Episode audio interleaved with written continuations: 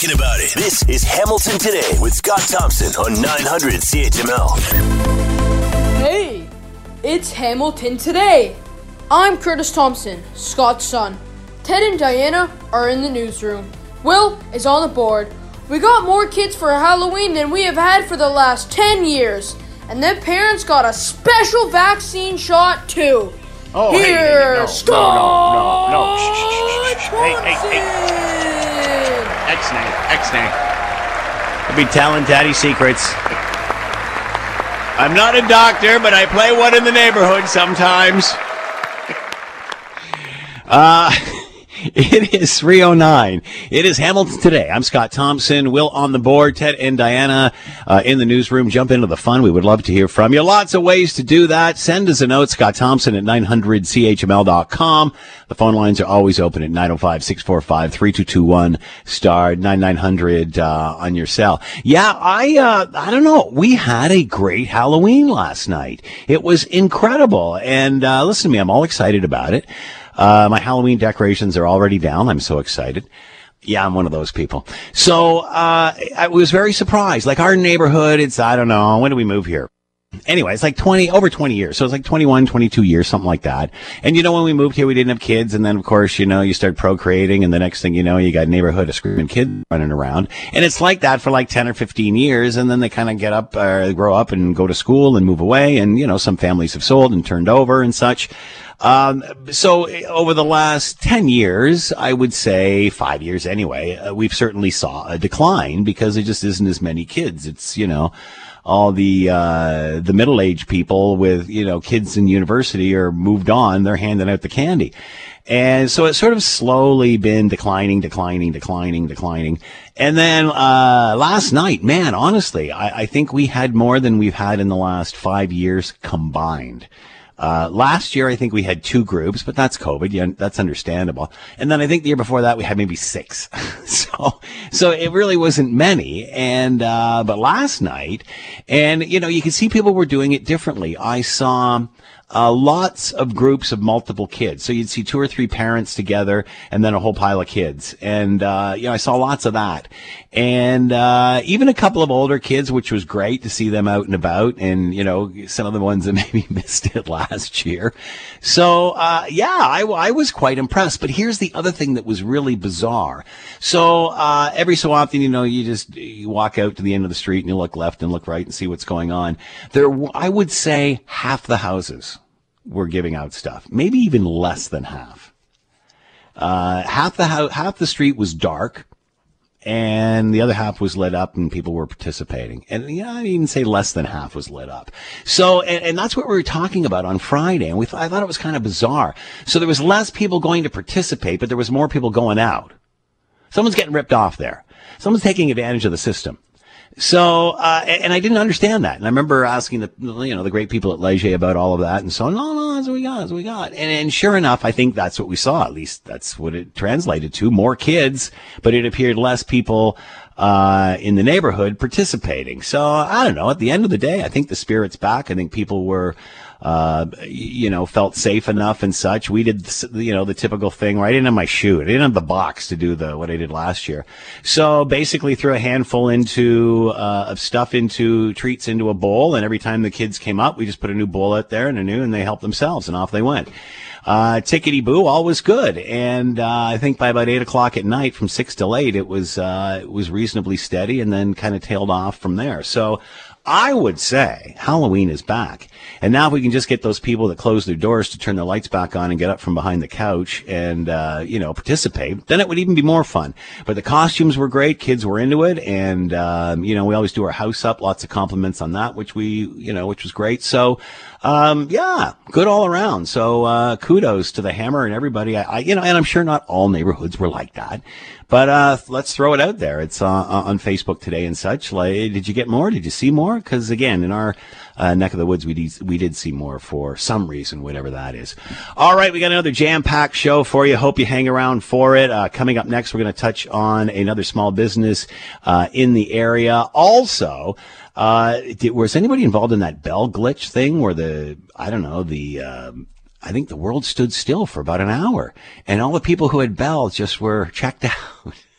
they had no idea. Some of them forgot we're even in COVID. The, the, whole their whole world just came to a stop. I think Will, you experienced that, didn't you? Did you have yep. a? So it, it, it it thought your phone was on daylight savings time and switched back. Yeah, uh, at some point overnight, it did its little rollback. Uh, I woke up and uh, you know was humming along, working, and, and I was like, you know what? I'm I'm starting everything nice and early, and I'm feeling kind of at it. I'm gonna get into work early. I'm gonna do this, and as I'm going through the news items, I get down to the very bottom of my list. It's like, by the way, your clock might be messed up. It's like. So you Uh-oh. thought you were ahead of the day, and man, no, you were just on time. Just average. Yep. Whatever.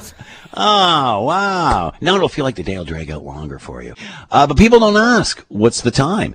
And people don't really wear watches anymore. And if they do, it's more of a fashion statement uh, than it is a device that helps you tell time. Unless it's like an Apple Watch, which, of course, you know, smart technology that wires everything, hooks everything, wires, hooks everything up together. So let's bring in Derek Sardo, president of Rolling Thunder, thunder.ca to find out more. He's with us now. Derek, thanks for the time. I hope you're well. I'm doing great. Happy November.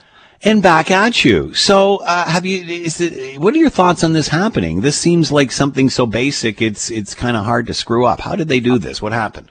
I think they made a mistake and um, they went off the UK time, um, which which would be um, at the right time. It would have been an hour, so it, it would have been right for UK time, but it was not right for Canadian time.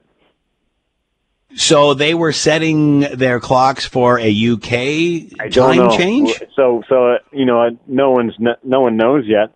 No one's really come out and said. They said they had a problem. Uh, they had a fix pretty pretty early this morning, and but some people's phones needed to be rebooted.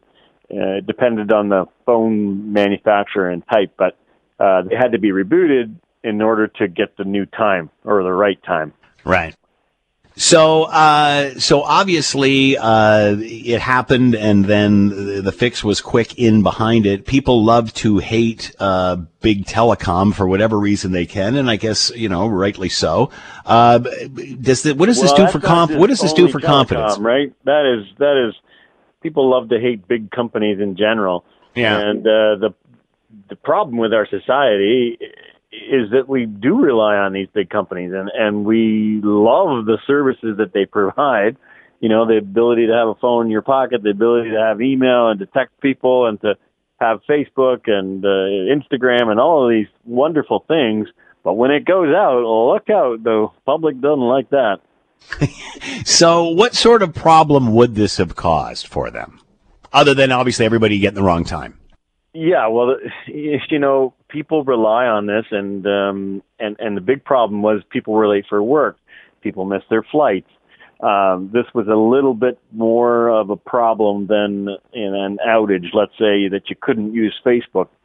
When you look at your phone and it says, "I need to be at the airport in an hour," but you really needed to be there an hour ago, Yeah. that's a problem. And so uh, there's a lot of uh, upset people today just because of that. And again, you just don't even think about it because we we come to rely on them so often. Now, if you were with Rogers or with Telus or with any other company that wasn't associated to Bell, it wasn't a problem. But uh, so yeah, this is going to be a sort of a PR nightmare for for Bell. And um, what it goes to show you is, uh, you, you know, you you um, can't rely on everything uh, just blindly. Uh, but we don't have clocks anymore. We don't have those clocks that Yeah. sit on the bedside table, and well, like you said, you don't have to run around the house and change things all the time because we just rely on technology. Uh, the years that I've uh, spent talking to you about uh, all things tech, Derek, you've always talked about security, security, security, security. Um, if you're having issues with the time, how can we be confident they've got a handle on security? Because you know that's what consumers are going to say today. Well, security is, is utmost importance, and and I I preach this every day. Two things I preach every day, and not everybody listens to me. The first thing is security. You know, password one doesn't work anymore. Those are easily hacked. Uh, the second thing I preach is to have sure that make sure that you have backups to your data. Uh, a lot of people don't, and and so if anybody's listening, I'm going to tell you if you don't have a backup of your data, you need to get one. You need to have something in place so that when um, things go wrong, not a big deal. And most people don't um, have this in place until something really bad happens to them and they lose data, and then they go back and say, "Hey, I should have done that." Uh, it, but it's too late at that point. So usually people take it seriously once they've been burned once, and that goes back to security because not only can a device fail and you lose your data, but the security of that becomes paramount because now people can hack in. And if they hack in, they can put ransomware on, they can steal your data, they can delete your data. Any reason that there's any issues with this glitch that has happened? No, this one's this one's uh I don't think you'll see it happen again. It's a it's a one off. Um uh they they they got it wrong and something happened and the and the and the flip uh the switch flipped and that was it. Uh, I don't think this it's too in, important um, other than people missing things, things this morning. Derek Sardo with us, president of Rolling Thunder, thunder.ca to find out more. Derek, as always, thanks for the time. Be well. You too. Take care.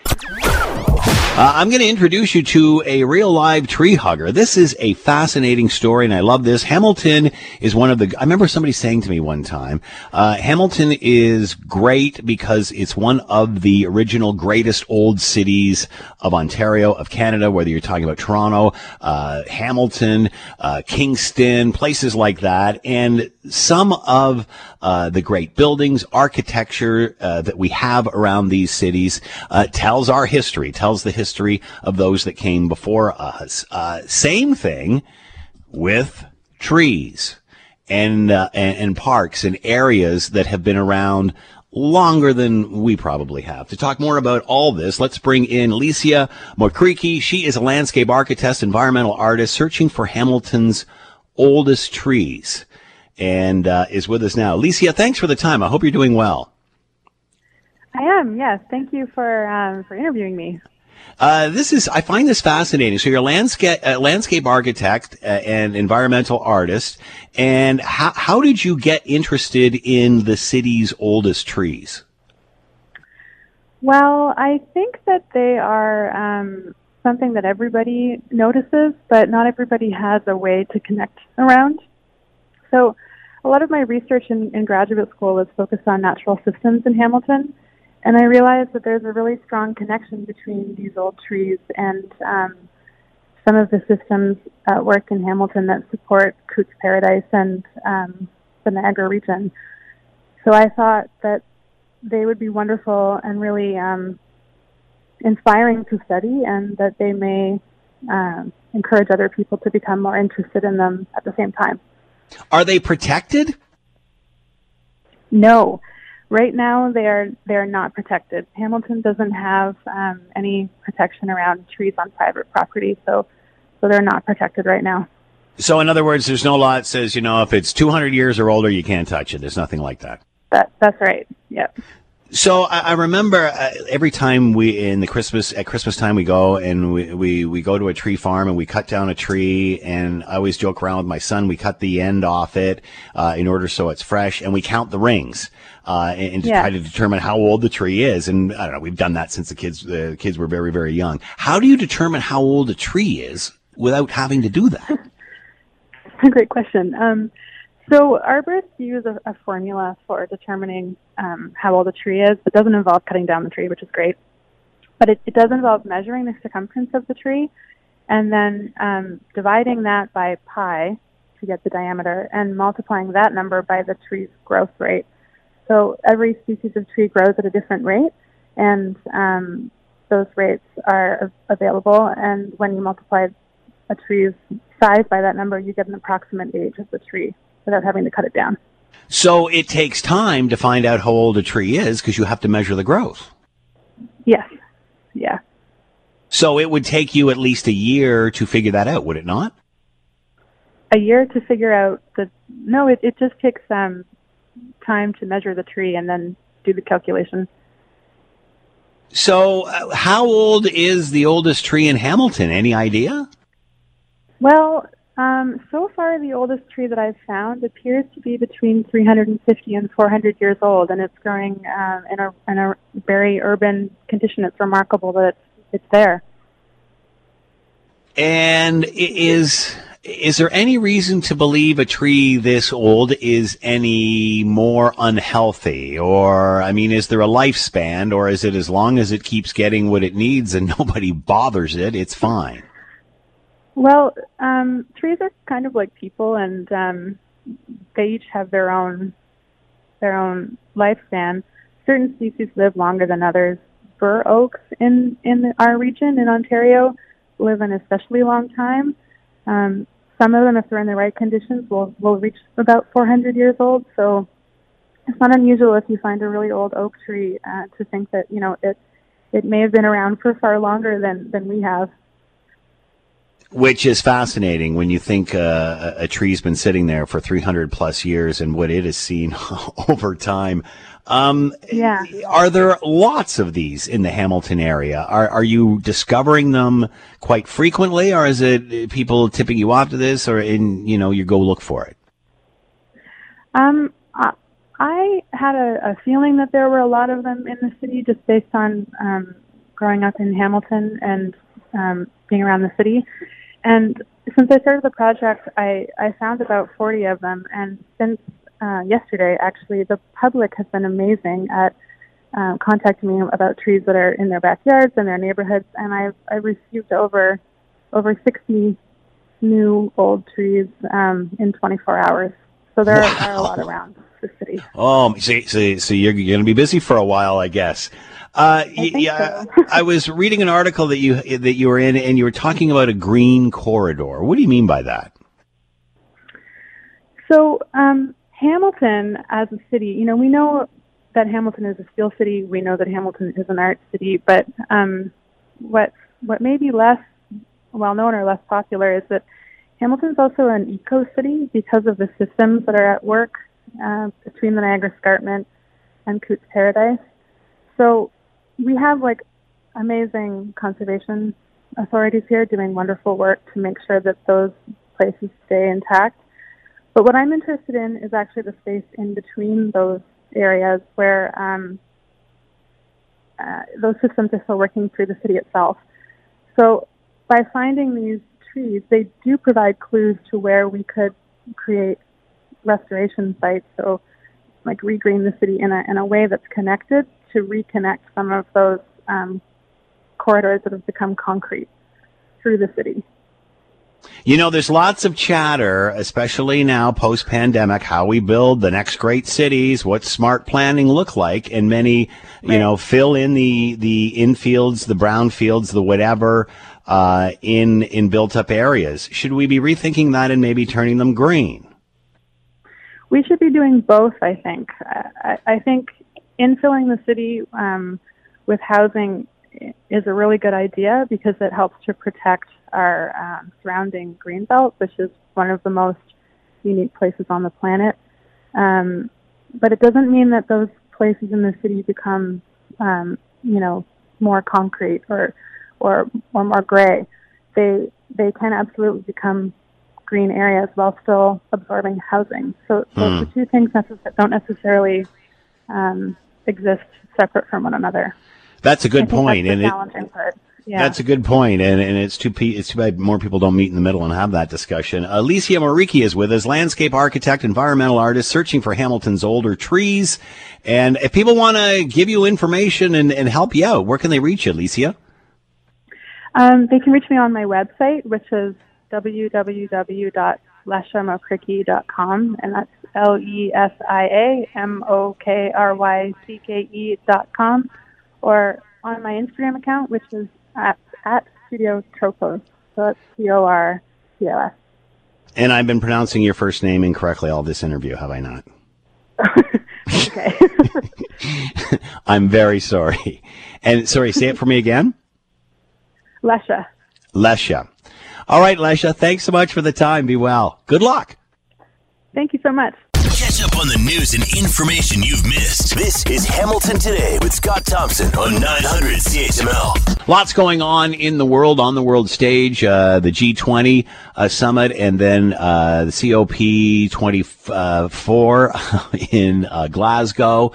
Uh, and and a lot of focus on the world and world leaders and what they can do to fix the predicament that the world is in, whether it is uh, a global pandemic, uh, whether it is hunger, or uh, whether it's flying into space, uh, including Elon Musk saying, um, if it just takes six billion dollars of my money uh, for the United Nations to end world hunger, and it can explain how it will be used, I will donate it.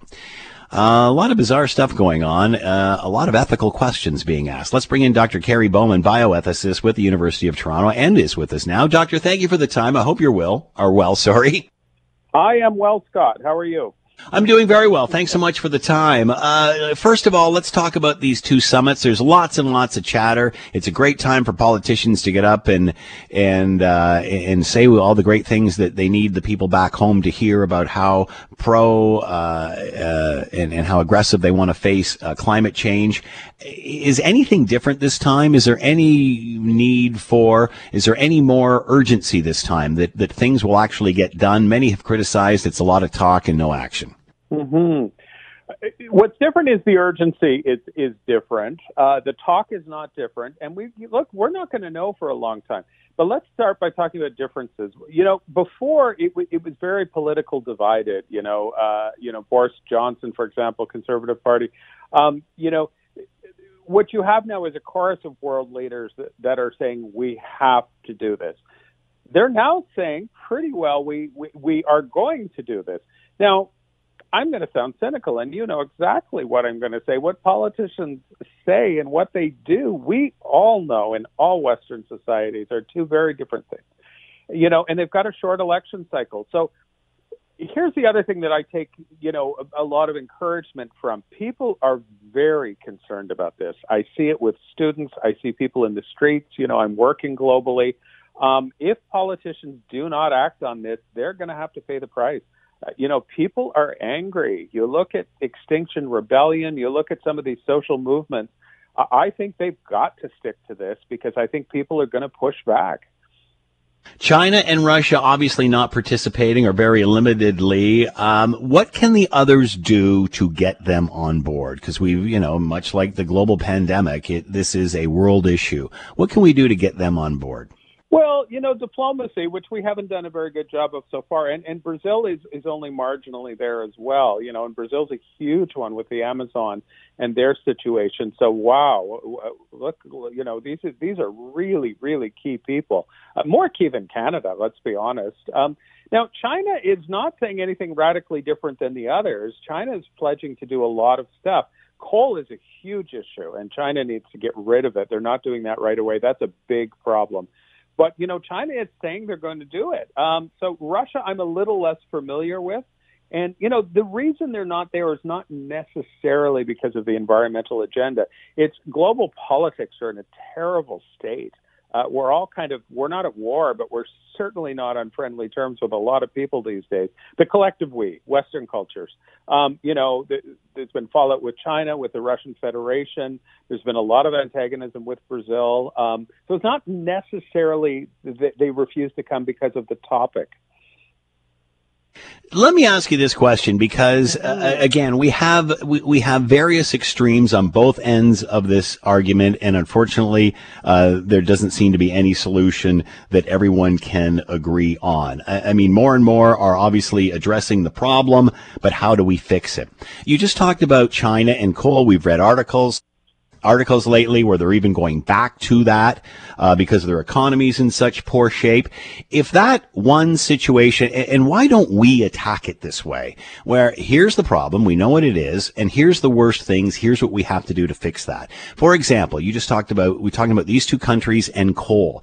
What about if we went to one of these uh, great summits and said, "Let's start, let's start by doing this." Getting everybody off coal. And whatever we have to do to do that, whether it's increasing natural gas production, whatever, let's do that. But it seems we've got a pile of different people coming out of this from a pile of different directions. Everyone's screaming from the mountaintop and no one's rowing in the same direction. Is there any way we can take one goal at a time and move towards it and then the next and then the next? I mean, I know there's only, there's a very limited amount of time here, but at the end of the day, it just seems we're all going in, in, in all different directions.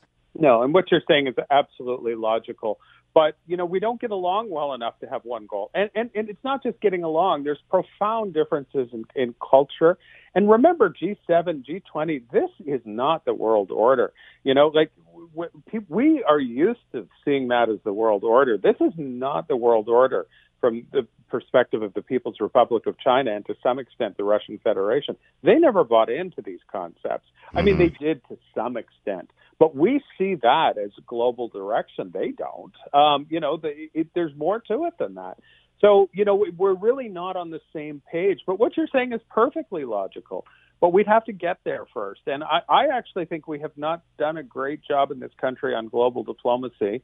Um, you know, I think things are a little less antagonistic in the United States. Um, but again, you know, it's not that they're refusing the topic. We just don't get along that well to all sit down together. Mm. That's the real problem. All right, we've got obviously a limited amount of time, and, and yeah. boy, we could talk forever on this. But uh, let's talk about. Uh, and I, I, noticed this uh, several months ago when all the billionaires started shi- uh, taking off into space. That everybody was just, you know, crapping all over them for this, that, and the other. And my goodness, what a waste of money and a waste of time and whatever.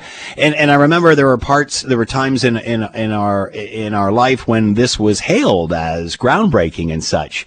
Um, yeah. and I know there's there's there's a lengthy discussion to have, you know, what Elon Musk is doing versus what Richard Branson's doing and say, and such. But there was an interesting, uh, I guess, tweet that came out from the United Nations saying, you know, if they only came together and gave us six billion dollars, we could solve world world hunger right away and, and get this done. Elon Musk said, hey, if you can show me where the money's spent, I'll sell the stock. I'll give it to you. Ba ba ba ba ba.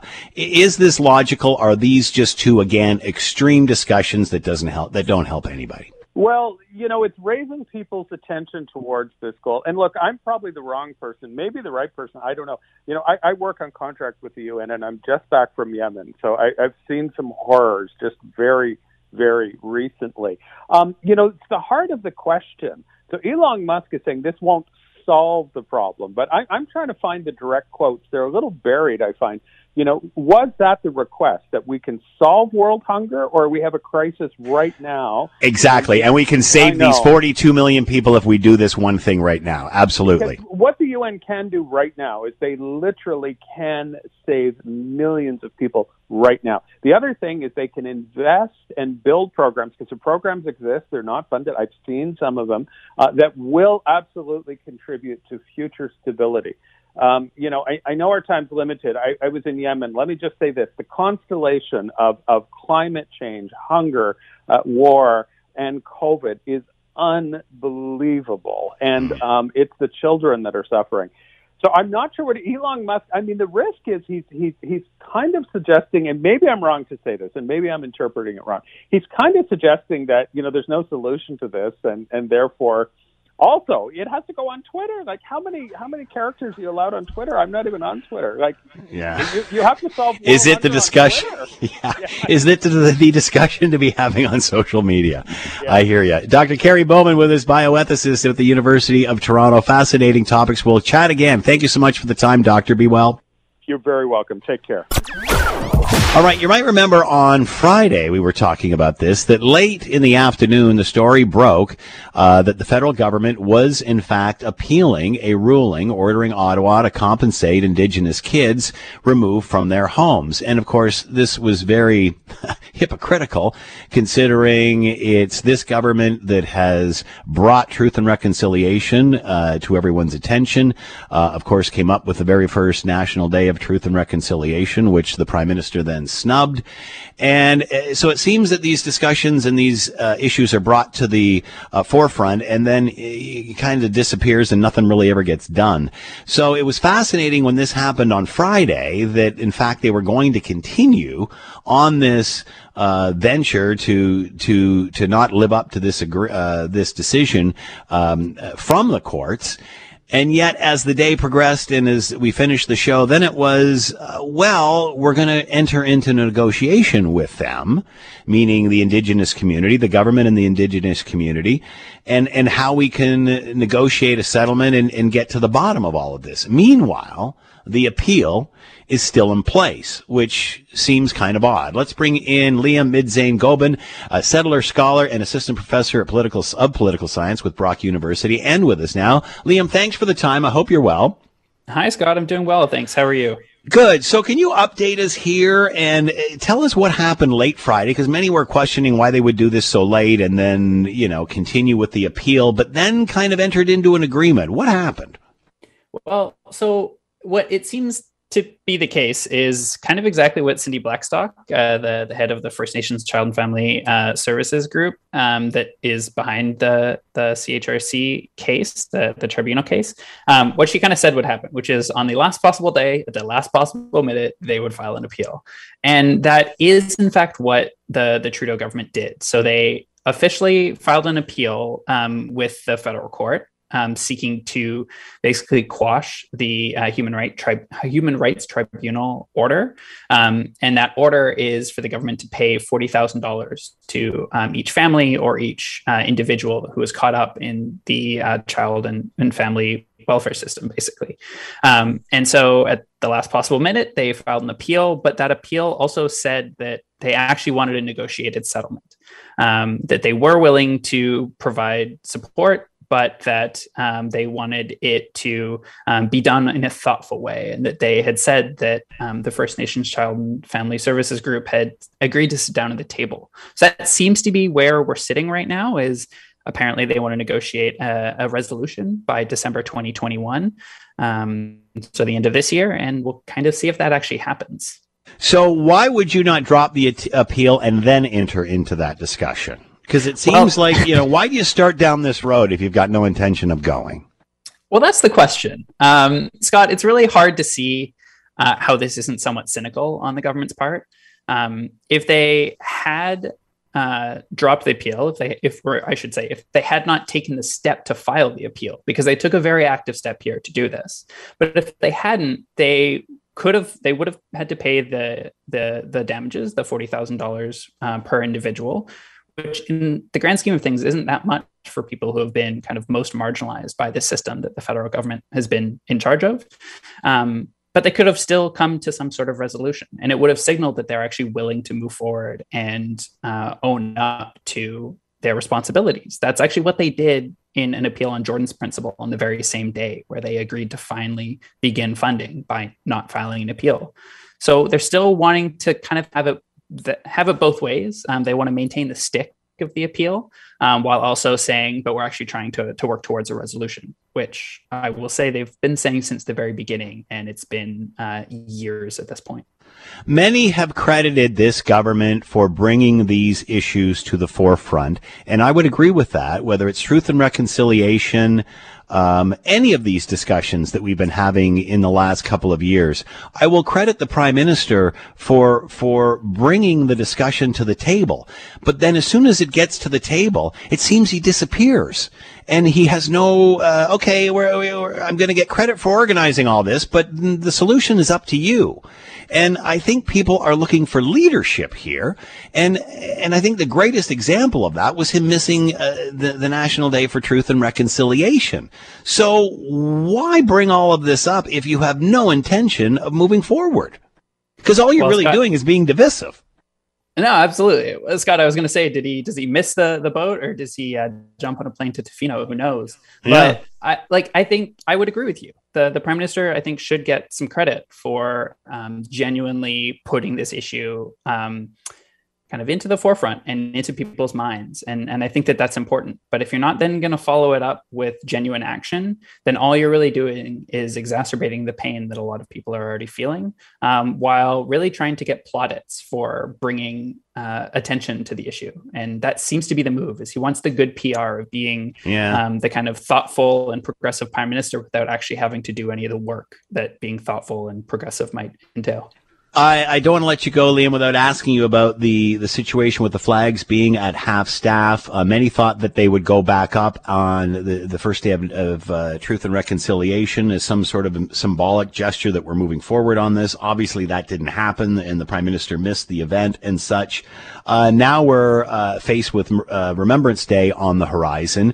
Uh, legions have said that they will lower the flag, sorry, raise the flag that m- morning and then lower it again uh, for the ceremonies and such. How do you get out of this mess? well, Trudeau was pretty clear at the beginning of September that he wasn't going to raise the flags until he had um, First Nations, Métis, and Inuit leaders um, kind of behind him in in doing so, um, and that has not happened. Uh, just a couple of days ago, actually, Roseanne Archibald, the current um, uh, Grand Chief of the uh, Assembly of First Nations, said that if anybody wants the flags raised, they have to do something to actually make it worthwhile raising them. That there has to be some other symbol there, um, and it, it is symbolic. You know, it, the the flags themselves aren't aren't doing a whole lot of work, as we were just talking about. Um, but it is a really important recognition of um, who Ottawa is paying attention to and whose pain is going to be memorialized and commemorated. Um, and so, I mean, I guess we'll we'll see. Um, it's it's not clear why keeping the flags lowered would in any way do a disservice to the service that um, servicemen and women have have put into this country. Um, I think it just recognizes the work that this country still has to do. So um, when it comes to the flags at Parliament, um, I think it's probably a good sign that they still haven't come up yet. Uh, Liam, not to be cynical here, and I agree with everything that you say, but if the government's past record on any of this, including the current prime minister, has anything to say, we're never going to see the flags raised again. Uh, you, you, might not be wrong about that. Um, I guess we'll see by the end of December if there is a, an actual genuine resolution to the uh, the appeal that we had been we had started talking about, or whether or not uh, you know whether or not they're going to have to keep them lowered as they keep fighting Indigenous kids in court. I think more Canadians are aware of this and want to know more about their history. Am I being naive?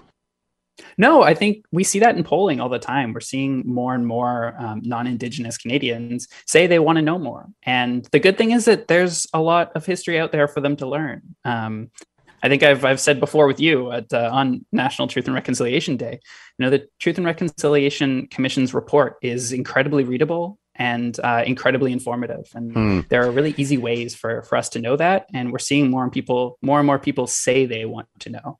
And uh, really quickly, you had said kind of the prime minister brings these things up and doesn't seem to follow through. Well, I think that this is maybe somewhere that Canadians are taking cue that it's it's on them as well. And so good point. We're, we're, starting to see that um, you know pick up across the country there. Good point. Good point. And I'm old enough to to remember you know Canadians saying, "Well, we really don't have a history because we're so young and we're this and we really you know it's a land of immigrants and this and that and we do have a history. We just chose to ignore it." I am old enough be- to remember Stephen Harper saying we have no history of colonialism at a yeah. G20 summit. So yeah. I, I, I agree. All right, Liam. Uh, Liam Midzain-Gobin with us, settler, a settler scholar and assistant professor of political science, Brock University. We'll chat again, Liam. Thanks for the time. Be well. Thanks, Scott. You too.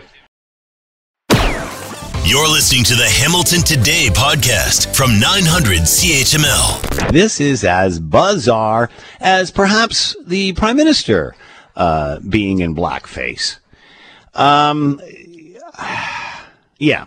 Uh, so, you know, before I pass judgment on all of this, and then I pass that information on to you, and then you pass judgment, which we don't want to do, uh, I'm going to read you the story uh, right from uh, our Global News website. Uh, Gabby Rodriguez did this story. Uh, and was posted this morning. A Toronto District School Board teacher has been placed on home assignment after he showed up to a class wearing blackface makeup as part of a Halloween costume, the school's principal said. In a letter to parents, the principal at Parkdale Collegiate Institute in Toronto said the student uh, said a student alerted the vice principal that a white staff member was in blackface on Friday, the last school before uh, last school day before Halloween, when the staff and students typically dress up for Halloween. Caricatures of people's race or culture are not appropriate and are offensive and hurtful. Uh, the principal wrote. The principal then said the teacher was asked to immediately wash their face. A report was filed uh, with the board uh, with their reporting and responding to racism and hate incidents. Uh, all of the procedure. Um, due to the investigation, the teacher was put on home assignment pending the outcome. On behalf of Parkdale uh, Collegiate, I acknowledge and regret the harm this incident has caused to students, staff, family, and our shared climate, our shared school climate. While we have begun to work uh, of addressing anti-black racism and all forms of discrimination, it is clear we must do more. A petition was launched online over the weekend, uh, saying that the that uh, the the board do more to address anti-black racism in schools. Uh, here's what here's what happened. 9:30, October 29. child in uh, this is a quote a child in your high school parkdale collegiate institute took 11 pictures of this grade 9 teacher in a black face wrote a concerned parent uh, he was understandably upset our other children were understandably upset uh, when they asked the teacher what they were dressed up as the teacher stated that he didn't have an, any idea what to do for a halloween costume so he decided to paint his face black uh, global news spoke to uh, the principal who said that although the uh, the right actions were immediately taken by the principal after the incident was flagged, more needs to be done, and that incident is reflective of uh, systemic issues in schools. Uh, my concern is how uh, could this have happened? How could we have let it happen and get to the point where a teacher has been hired and uh, can even think that this is okay? Something went wrong with our system. Uh, she would like to see the Toronto District School Board have a more transparent process on how this is the parent on how teachers are interviewed and hired, performance appraisals, partially based on how a teacher is dealing with system, systemic issues like racism, and a better way for students to tell people about racism incident, incidents. And there's a, a picture of the text, and you can go to our website and see this of the of the tweet rather and uh, Toronto District School Board anti-black racism at Parkdale Collegiate signed the petition, and it has a shot of the teacher. Um, which appears to be dressed in black. The teacher appear there's only a top portion from the elbows up. The teacher's dressed in like a black long sleeve shirt, um, and then their face around the circular of their face uh, is black. Glasses on over top of that, and then a mask on over top of that. And, you know, again, you see the picture, you're not sure what the person is trying to be or what, uh, what the purpose of any of this is. Uh, but uh, clearly there's uh, an issue because um, haven't we talked about this when our prime minister uh, and shots of him surfaced as in blackface and as Aladdin? Uh, I believe it was for some sort of dress up party as well. So I, I think as Canadians, we've been through this because we've watched our our prime minister humiliate us with with this sort of action.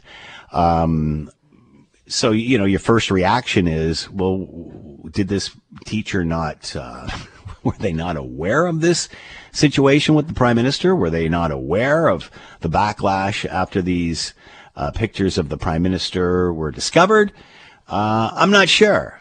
So uh, even if you were like the prime minister and didn't get it the first time, even if you were like the prime minister and were ignorant to how offensive this was, you'd think after the prime minister of the country uh, displayed that ignorance that it was kind of. Uh, you know, we'd all take heed. We'd all understand. We'd all, um, you know, we all knew anyway, but the prime minister kind of reinforced it for us. Oh yeah, this ain't right. Or maybe people are looking, well, the prime minister can do it. Why can't I? Because there was certainly no repercussions for the prime minister doing it. He got elected again and again. So maybe people view it that way. If the PM can do it, why can't I? Or maybe this person had no idea what kind of issue or problem the prime minister got into. And as a teacher, I find that kind of hard to believe as well.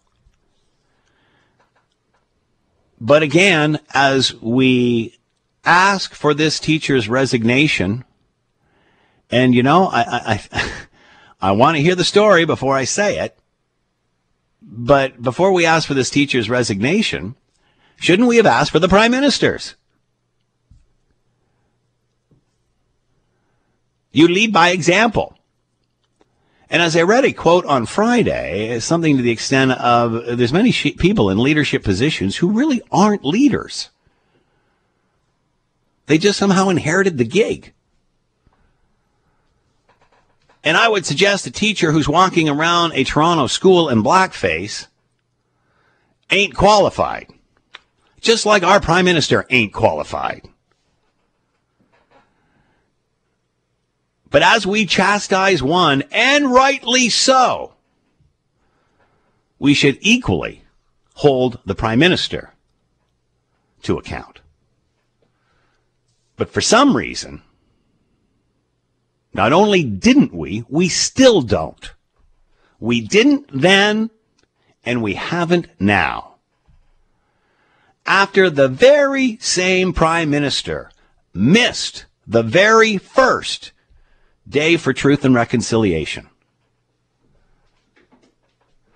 So, what, at what point do the leaders of this great country, the leaders of this land, the leaders of everything, and maybe even you and I, start to do the right thing as opposed to setting the wrong example?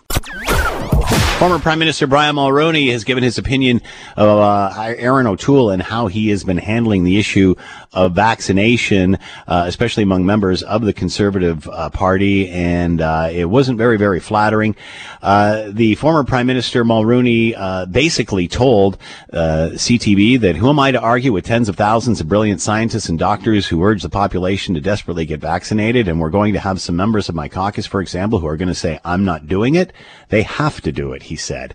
And then goes on to talk about various uh, other issues throughout uh, history and time and how you have to lead and you cannot necessarily please everybody in all of this. Let's bring in uh, Michael Taube, Troy Media syndicated columnist, contributor to the Washington Times, and former speechwriter for Stephen Harper. He's with us now. Michael, thanks for the time. Hope you're well. I am. Hope you are too.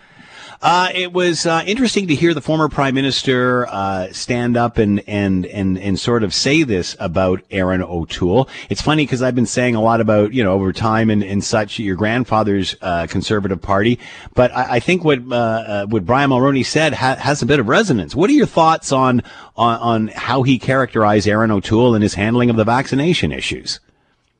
Well, look, there are two prime ministers that I've been very fortunate enough to know on a first name basis for many, many years, and they are Stephen Harper and Brian Mulroney. I know Mr. Mulroney quite well. I have a lot of respect for him. You know, was he perfect? No, but no prime minister was ever perfect. And you know, obviously he has every right as a senior statesman to, you know, speak his mind on whatever issue that he wishes. And there will obviously be some conservatives who agree with him and others who don't.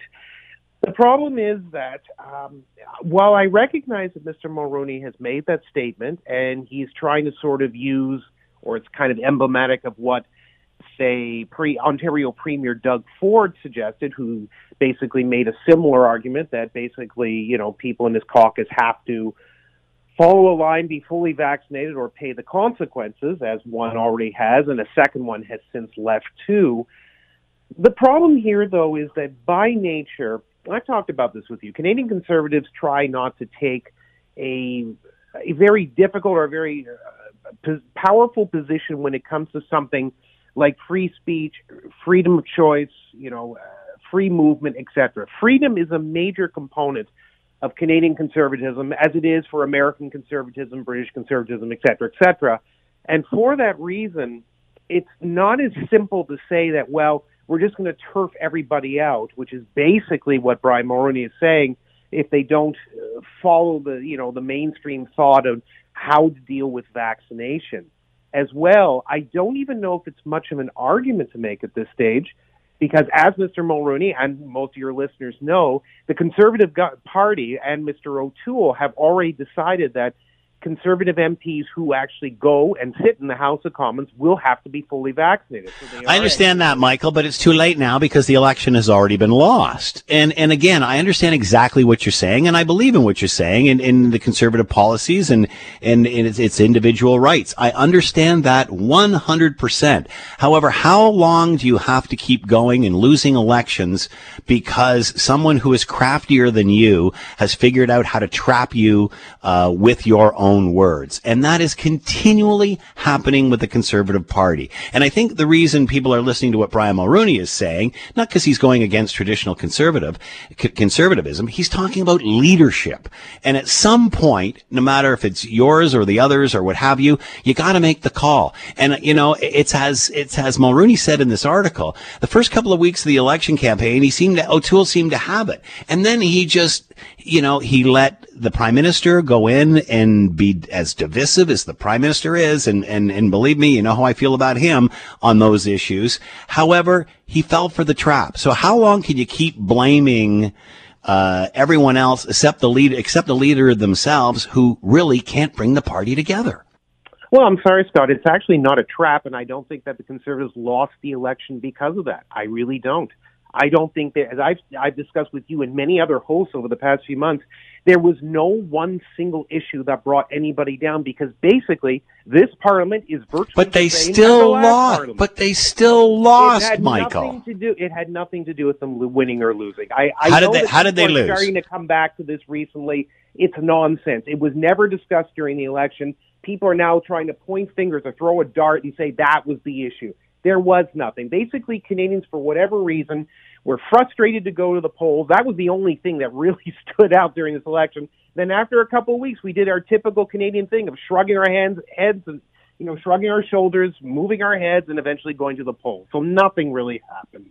But anyway, in terms of your question, which is the more relevant part of it, it isn't a game. They're not falling into a trap. And I don't know why we're discussing this so much. In the end, ultimately, and I don't mean to be a broken record, this is not what Canadian Conservatives by nature stand for. And we're not going to just give up on an age old philosophy because the Liberal government and other left leaning opposition parties have decided to go one way. It's just not going to happen. It's as simple as that.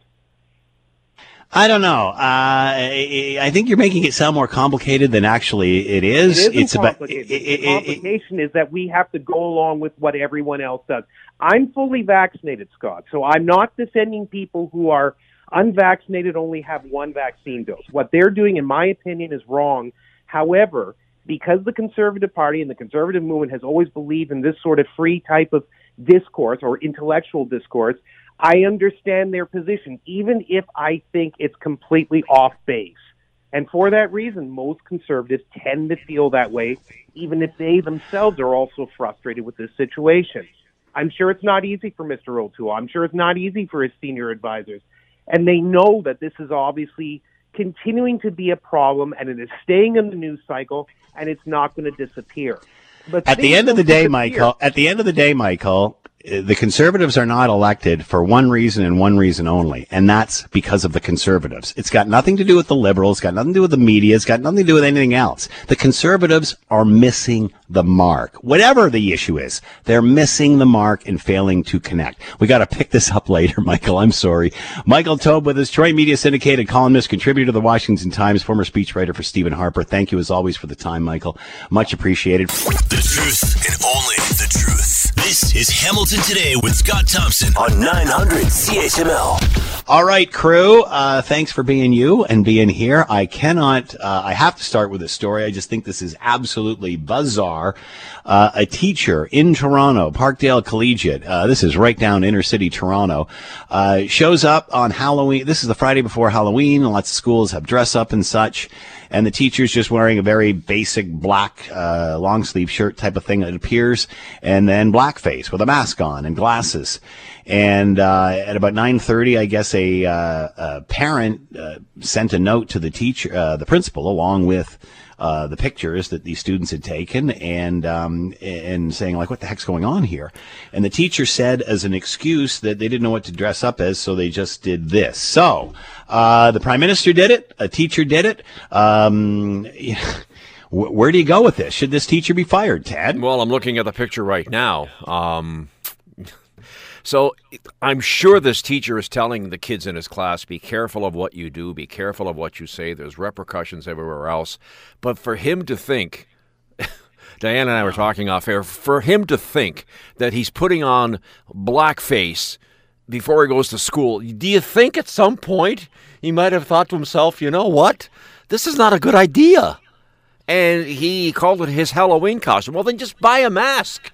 Or better yet, if it, don't do anything. You don't have Yeah. to. Yeah, I just don't participate. No. Uh, Diana, your thoughts when you saw this? Yeah, same as Ted. I just mean, like, at some point when he was putting the makeup on his face, did Yep. he not have, um, you know, a flag go up, be like, you know what? I, I work in the school system. I'm a teacher. This is not cool. On a regular basis, this is not cool. But, like, I'm a teacher. Like, I'm supposed to be setting an example for these kids. Like, I just don't understand if he didn't know. Like, how is that even possible? Here's the other thing to add to that, Diana. I- you know, we obviously know what happened with the prime minister and the blackface and the Aladdin and what have you, and the story that made when that hit the news.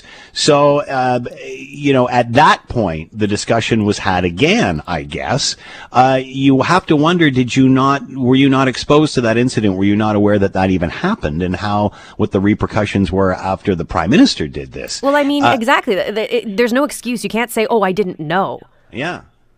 you got to although know. although it worked for the prime minister That's true. um and, and you know that's the other thing should he be fired the prime minister wasn't he got rehired twice after it Wow. Um, I don't know. Like I, I'm sure the school boards being the way they are. I'm not saying that it's right. I'm not saying this at all. But I'm sure that they will try to, you know, protect the teacher if he if he's suspended or something. We're not really going to find out anything about it. But I know that there's now a petition being signed or circulated about this particular uh, incident. And you know, I as a teacher, I'm. I, as the expression goes, what were you thinking? Yeah well again uh will your thoughts on this uh especially after the repercussions the, when the prime minister went through all this I think I'm still fixated on his reasoning being, well, I couldn't think of a costume. So you thought of racism? what the heck is this? It's true. I, it's very like go to the dollar store, Look, and peop- just grab a mask, man. Like it's Yeah. not that hard. Oh, I don't want to know what mask he would pick out. Um, Right. Re- repercussions wise, you know, I gotta recuse myself because I have I can't predict what's going to happen with something like this. It's too uh, bizarre. But no, there's there's definitely needs to be more repercussions on the federal level uh, as far as what we've talked about already. And uh, in this case. No, they can't just brush this one. they can't sweep this under the rug. Especially, what I- S- sorry, Sorry, go ahead, Ted. Especially after the Toronto District School Board earlier this year released the first of its kind human rights report, which Yes. found out that the board had quote a serious racism problem. Yeah. So Well, see, that's that's it. my suspicion. Is just eh, what was he angling at here? That's just what I well, have to say. and here's the other thing: uh, unless he was completely ignorant of what happened with the prime minister, um, how could you not think this would draw attention to yourself and the controversy that it has? I mean, you had to know this. Uh, was this the intention? wow, I don't know. I don't know. Diana, you were going to say something. No, I, I was just saying, like maybe he, like I don't know, maybe he wants this attention or something because That's I my can't, point. I can't think of any other reason why you do this. Like, I mean, you'd have to have been living under a rock to not realize that this is Not cool. not cool. like, you, know, what, else I mean? I find fascinating too? It was 9:30 in the morning before this was reported by another student, and this teacher apparently is in around in and out of the you know uh, other teachers saw them. I guess is the point, or him is the point that I'm making. It's like at what point uh, does somebody say, "Hey, Bill, that's a bad idea"? And I, I found it fascinating with the report when the principal said the teacher was told to go wash their face. Which is like, my God, that sounds like something you would say to a kid. Right. I know, but did no other like did none of his colleagues be like, dude, here's here's like Yeah. a baby Okay, wipe. all right. Go go to the bathroom now Yeah, and okay. take this off. If he was told or it was suggested by the principal or other people for him to go wash his face, the question now becomes why didn't he heed that advice? Well, Why he did eventually. Yeah, he Eventually? Yeah, yeah, yeah. but I guess nobody told him that initially. He just he was it was great until the student uh, said something. I know it's very mess. bizarre. Yeah. It's very bizarre, and um, you know where do you go from this, and how do you uh, explain to kids and everybody else? And we talked about this the other day. You know, there's a lot of people in leadership positions that just are not qualified to lead. All right, let's move on and talk about something a little bit more fun. Uh, I don't know about you guys. We were talking about this before uh, the weekend, but we saw more kids uh, for Halloween this past year than we have seen in like five years. What was it like for you guys? Uh, we counted. We had about sixty, roughly, which is more, I think, than last year because of COVID. Um, and toward the end, we just kind of left the bowl on the Yeah. on on the porch because I was watching football. I didn't want to get up and go back and forth. But that's I digress. But but the point is, every kid that came up was polite. I, I stood at the Yeah. screen and saw them. Thank you. They they took one and then they left. So yeah, it it was good. Um, I even, I mean, this is great. The tradition continues. There was one guy there. His kids were up on the porch, and you know, okay. And I said to the dad, "What do you want?" And he just held up a can of beer. He said, "I got what I need." So there you go. perfect. Yes. Perfect. Vaccine shots Yeah. being handed out during Halloween. I Absolutely. love that. Yeah. Uh, did you see more than you did prior to the pandemic, Diana? Uh, you know what? Two- The year before the pandemic, so it would have been the October 2019. I think it was on a Friday night. It would have been that I Yeah. that Halloween landed, and there were so many kids. Like I'm saying, like I couldn't even sit down for a second. Like it was just go go go. Mm-hmm. Last year, obviously, we had the driveway thing going on, and there was some kids. Yeah. This year, I'd say we had about 50, 50 or 60 as well. But it didn't I- seem as busy as year as the years past. We talked about this the other day too about the Leger poll because I remember walking down the end of my driveway and just looking down the street. It, it appeared that less were participating, but we got more kids, which is what the surveys were saying. But it, it seemed to be lots of kids, but not as many houses. Did you see any of that? You know what? I actually did. Um, mo- like like I said, in 2019, there were lots of houses on our street that actually had their decor up and the lights on, and I found that this year, not as many. A lot of lights off. Yeah, Yeah. same thing. All right, thank you, kids, as always. It's Hamilton today. I'm Scott Thompson. Will on the board. Ted and Diana in the newsroom. Feel free to jump into the fun. Oh, last word. You want it? Uh, call Will 905 645 3221 star 9900 on your cell. He will give you the platform to get it off your chest. Uh, let's bring in Scott Radley, host of the Scott Radley Show, sports columnist with their, or columnist rather, with your Hamilton Spectator. And with us now, Scott, thanks for the time. I hope you're well. I am just fine. It's November. It's I, I can't believe we're in November. It seems like it was just July, doesn't it? And only people who are over 50 years of age say that. But I understand what you're saying true. and agree with you. It's just like, wait, I was just sitting out in the backyard reading a book, and now it's November. What the heck happened? But anyway, Uh, okay, and I'm now going to sound again like a 50 year old guy and say, did you have as many kids uh, for Halloween? We had a ton of kids last night. How did you guys do? I think we did pretty well. My wife handled most of it because uh, I was tied up. I don't even know what I was doing, but uh, we we were busy. I mean, it was not. Uh, you know, th- there's been a few years where even before COVID, there were a few years where there was a lot Yeah. of candy left over. And I don't know if she was just being particularly generous this year, but we don't have nearly as much for me to ram down my gullet. Which is a good thing I found, but we, we did the same thing. All right, Tucker, enough. I'm almost finished. Um, we know I went out and walked around, like just down the end of my street and stuff, and I noticed that there were way more kids out, but there was like less than, I'd say half the, half the people participating. So as Leger pointed out last week, more people trick-or-treating, that's what they predicted, uh, but less people participating as far as the house. That's what I thought. But man, uh, we were seeing kids that we haven't seen, uh, we didn't see the numbers like we haven't seen for maybe five, six, seven years. I, I thought it was great. How long have you lived at your house, by the way? 20, 21 years. So that's the See? deal, right? So the Yes. first 10 years, tons and tons of kids, and then all the kids get older, and then they go on from there. Exactly. That's what we were in the house the almost the exact same amount of years. And at the beginning, when we would take our kids when they were very, very young, it was Yeah. people as far as the eye could see. Yeah, And mayhem. It, then it cooled off, and see, I think that's as much of as anything. Depending on where you live, you're into this Yeah. new wave of of kids, and so Yeah. That's great. You know, uh, like we were talking last week, and, and you know, I know there are places that are like, don't do Halloween. Come on, do Halloween. It's fun. It's it's. Yeah. This is one of the things that kids love. What do it anyway? Yeah, they did, I agree. So good. I know. Uh, good for good for everybody who participated. Now we can get some of these cheap people on my street to uh, turn on their lights and get out from behind the couch. That would be great too. All right, um, let's cho- let's talk about the. Uh, I don't know if you heard of this uh, Toronto teacher who on the Friday before Halloween, as many schools dress up, this Yep. guy decides he didn't have a really good costume, so he dons blackface. Uh, he gets around the school till about I, I guess nine thirty or so, and then finally uh, somebody sends a, a, a picture to their parents, and then the parent phones the principal and says, "What the heck's going on?" And then eventually the teacher was told to go wash their face. My goodness. Um, in in a post Prime Minister blackface Aladdin world, how can you see this happening? So uh, a whole bunch of things on this one. First of all, I would really like to see what the blackface was. I'm assuming that I've seen the picture. I've seen the you? picture. Okay. Yeah, it's basically, uh, and I'll describe it for you. Basically, a, a guy, very undescript. It was in a uh, black shirt, long sleeves, and then uh, black face in the circle around the the face, and their glasses on, and a mask. Okay, so my, my, my first thought was, geez, I wonder if this is a guy who was like pretending to be a, a soldier or something with some No. camo stuff on, but it's really blackface. Okay. Yeah, yeah. Um, so uh, the next question is, how can you possibly be so stupid?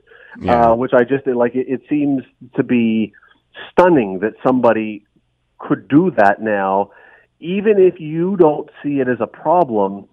That you could not understand that this is going to get you in a world of trouble. I just, I, I Bingo. I, I, I just can't fathom how you could possibly, especially at a school, how you could possibly think this was a good idea. Uh, but item number three, as you just described, and I'll be really interested on this one. When it comes to his discipline hearing, or her, I think it was a him, but the discipline hearing, which is inevitable, it, can you use as a defense? The leader of our country did it with no repercussions. Therefore, the message to me was, this is fine. Yeah. And uh, look, I don't think that's an excuse. No. Um, you know what what what the prime minister did is equally idiotic, and you know the fact that he was. But he didn't get fired. He got hired again. Uh, uh, yeah, and so you know this is this is one of those situations where you got to be you got to be a little bit careful if you if you brush it off, which you know a lot of people at the time sort of poo-pooed and said, "Oh well, it was in the past," or "Oh, he was a young man." He was a teacher at a school. It's the exact same exactly. story. Exactly. It's the exact same story. So if at the time you were one of the people who was saying, "Hey, don't worry about it. It's you know, it's not that big a deal." Well, then I don't think you have the right today to point to this guy, who I think is an idiot, and say um, it's a big deal. It either is or it isn't. And and this is the confusion we have. And I mean, remember back in the days when Bill Clinton got caught with doing his little shenanigans, and I think it was Gloria Steinem who said, "Well, he's allowed a free, you know, whatever." And it's like, Yeah. wait a second, you've been screaming forever, you and others, that imbalance of power and all this stuff. You either have to be, you have to be consistent. It's either wrong or it's not wrong. And if Yeah. it's not wrong, why is it not wrong? And if it is wrong, stay with it being wrong. It just, it's, you know, when you start to massage the morality and the ethics and the right and the wrong, all you do is cloudy and muddy the waters and make it impossible down the road for a consistent message to be told. Scott Radley with us, host of the Scott Radley Show, columnist with your Hamilton Spectator, and you'll hear him after the news tonight. Scott, as always, thanks for the time. Be well. Thank you. Thanks for listening to the Hamilton Today podcast. You can listen to the show live weekday afternoons from 3 to 6 on 900 CHML and online at 900CHML.com. Coming up, as always, we leave it to you, the good CHML listener, to have the last word. I left the bowl of candy out for the kids the other day. Instead, all the squirrels got their hands on it. I wake up this morning, and what do you see? They're so nutty, they're climbing up trees. Squirrels on chocolate, film at 11.